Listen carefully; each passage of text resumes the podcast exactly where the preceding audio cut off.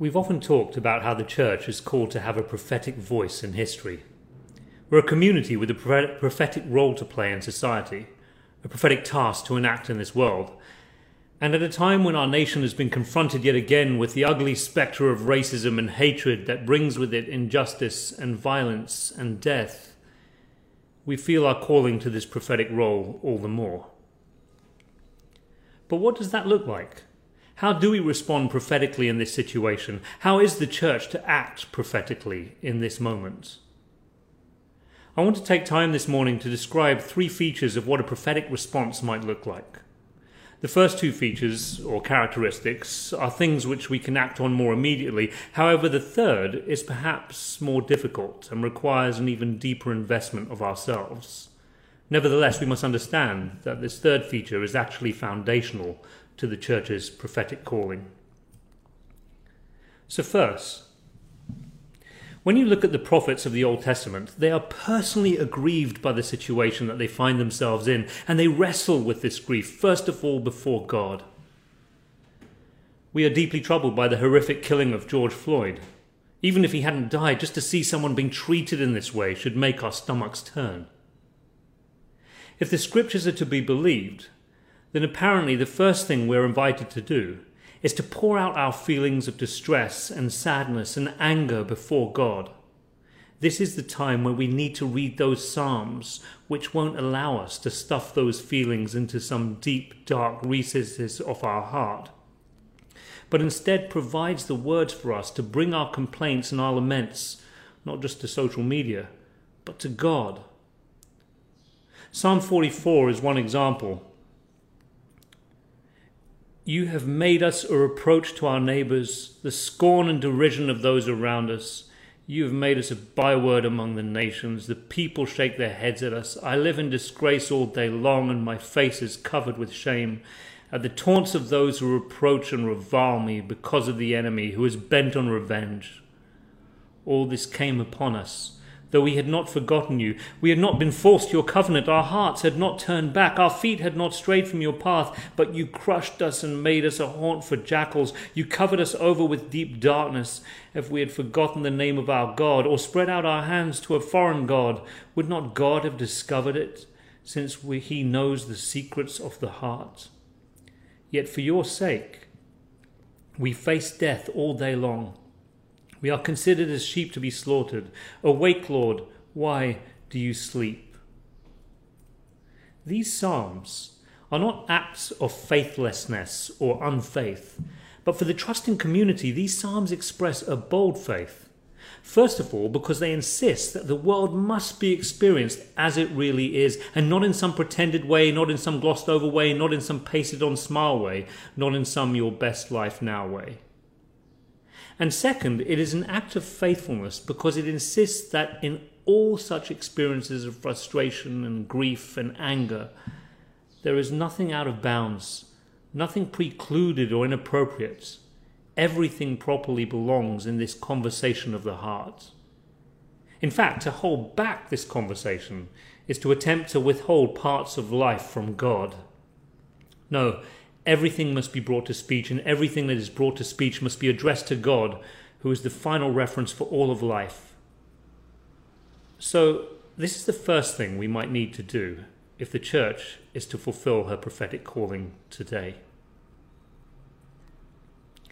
And it is out of this honest conversation with God, where nothing is withheld, that the church can fulfill another part of its prophetic calling. That is, to be able to speak to and take action against injustice in our society. When we see injustice, we don't just want to talk about it, we want to see it addressed. We want to see things actually changed and put right. In short, we want to see injustice usurped by justice. I'm in conversation with several friends about gospel and race and justice.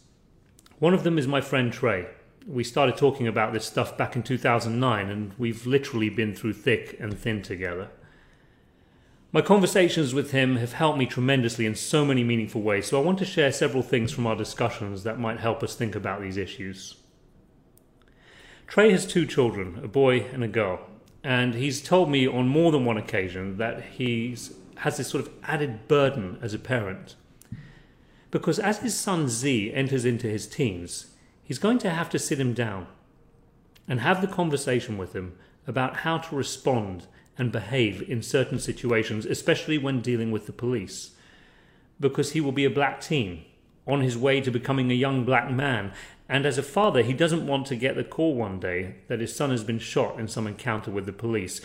What makes it even harder, he says, is that at the end of that conversation, he's going to have to tell his son, Look, Z, there, there is still the risk that the situation could go badly wrong anyway.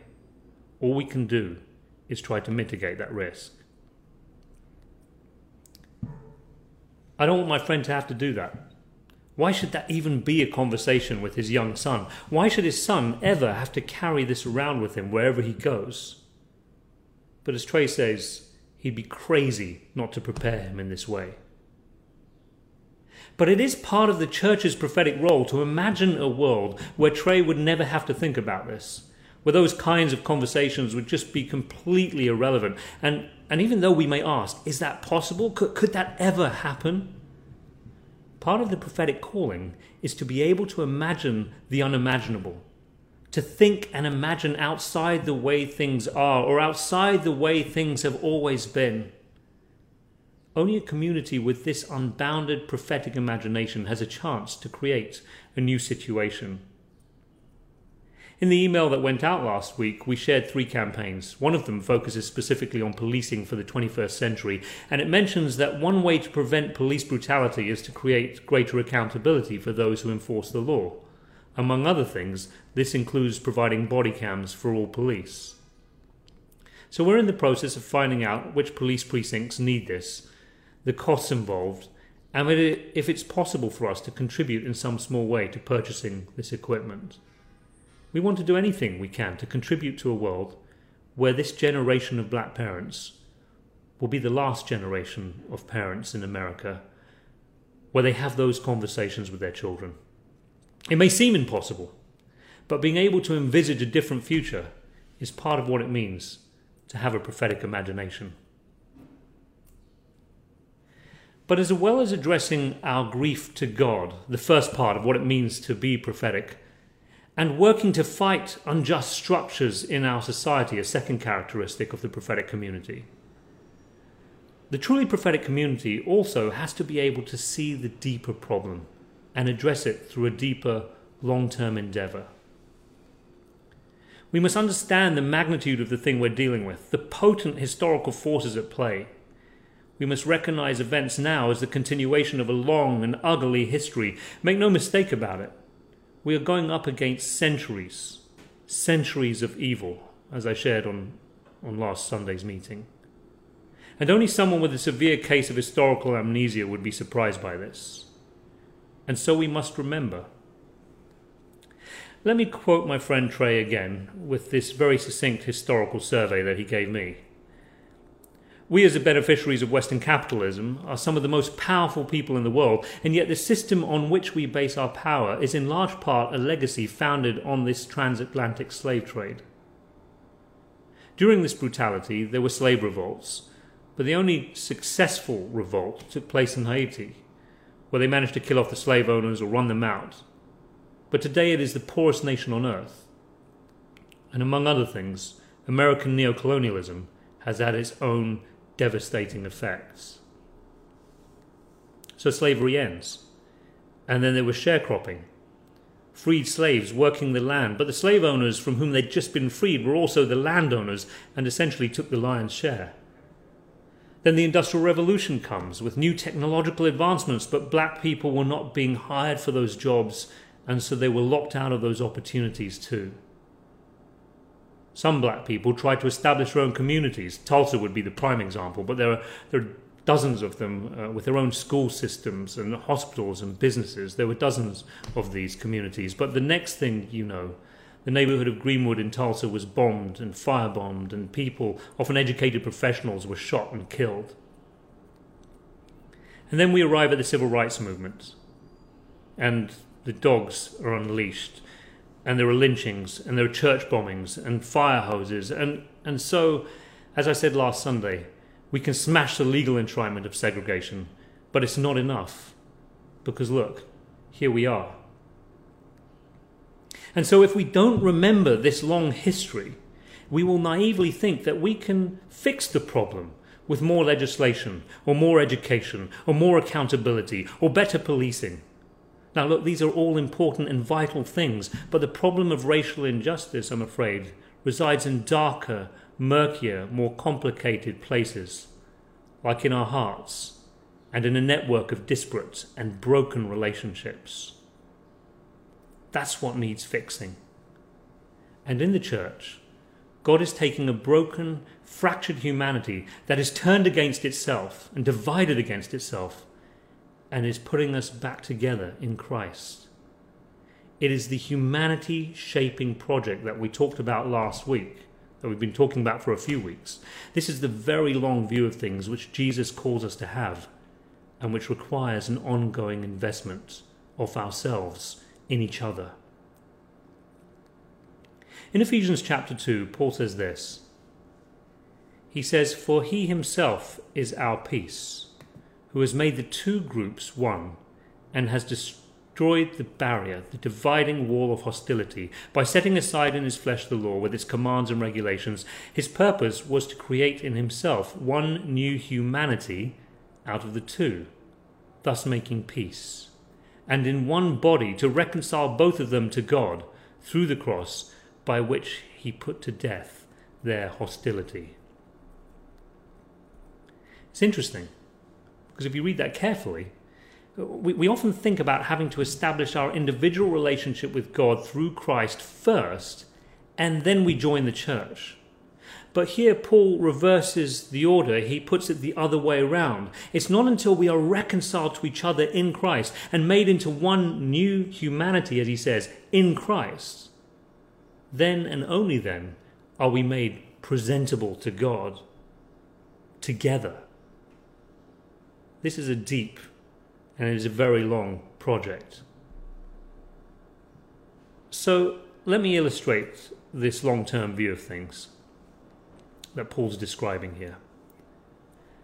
I think it's great that people have been thoughtful about what they've been posting on social media and using social media as a way of expressing solidarity. I, know that's not always the way it's being used, but, but many people in our community are doing that.